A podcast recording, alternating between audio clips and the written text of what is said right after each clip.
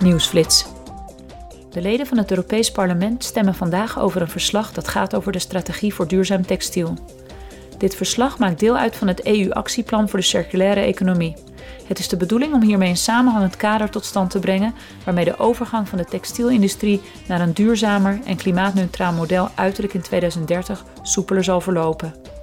Het parlement wil dat textielproducten die in de EU in de handel worden gebracht duurzaam zijn, gerecycled kunnen worden, grotendeels gemaakt worden van hergebruikte vezels en vrij zijn van gevaarlijke stoffen. Bovendien moeten bij de productie van textielproducten de mensenrechten en rechten van werknemers volledig in acht worden genomen. De vergadering van de Commissie Werkgelegenheid en Sociale Zaken die gisteren is begonnen, gaat vandaag verder. De leden van het Europees Parlement bespreken een advies over het verbod om producten op de EU-markt te brengen die met dwangarbeid zijn vervaardigd.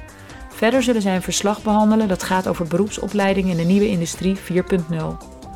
Ook houdt de commissie een hoorzitting over toekomstbestendige banen en trainingen waarmee vaardigheden worden aangeleerd die nodig zijn voor de digitale en groene transitie.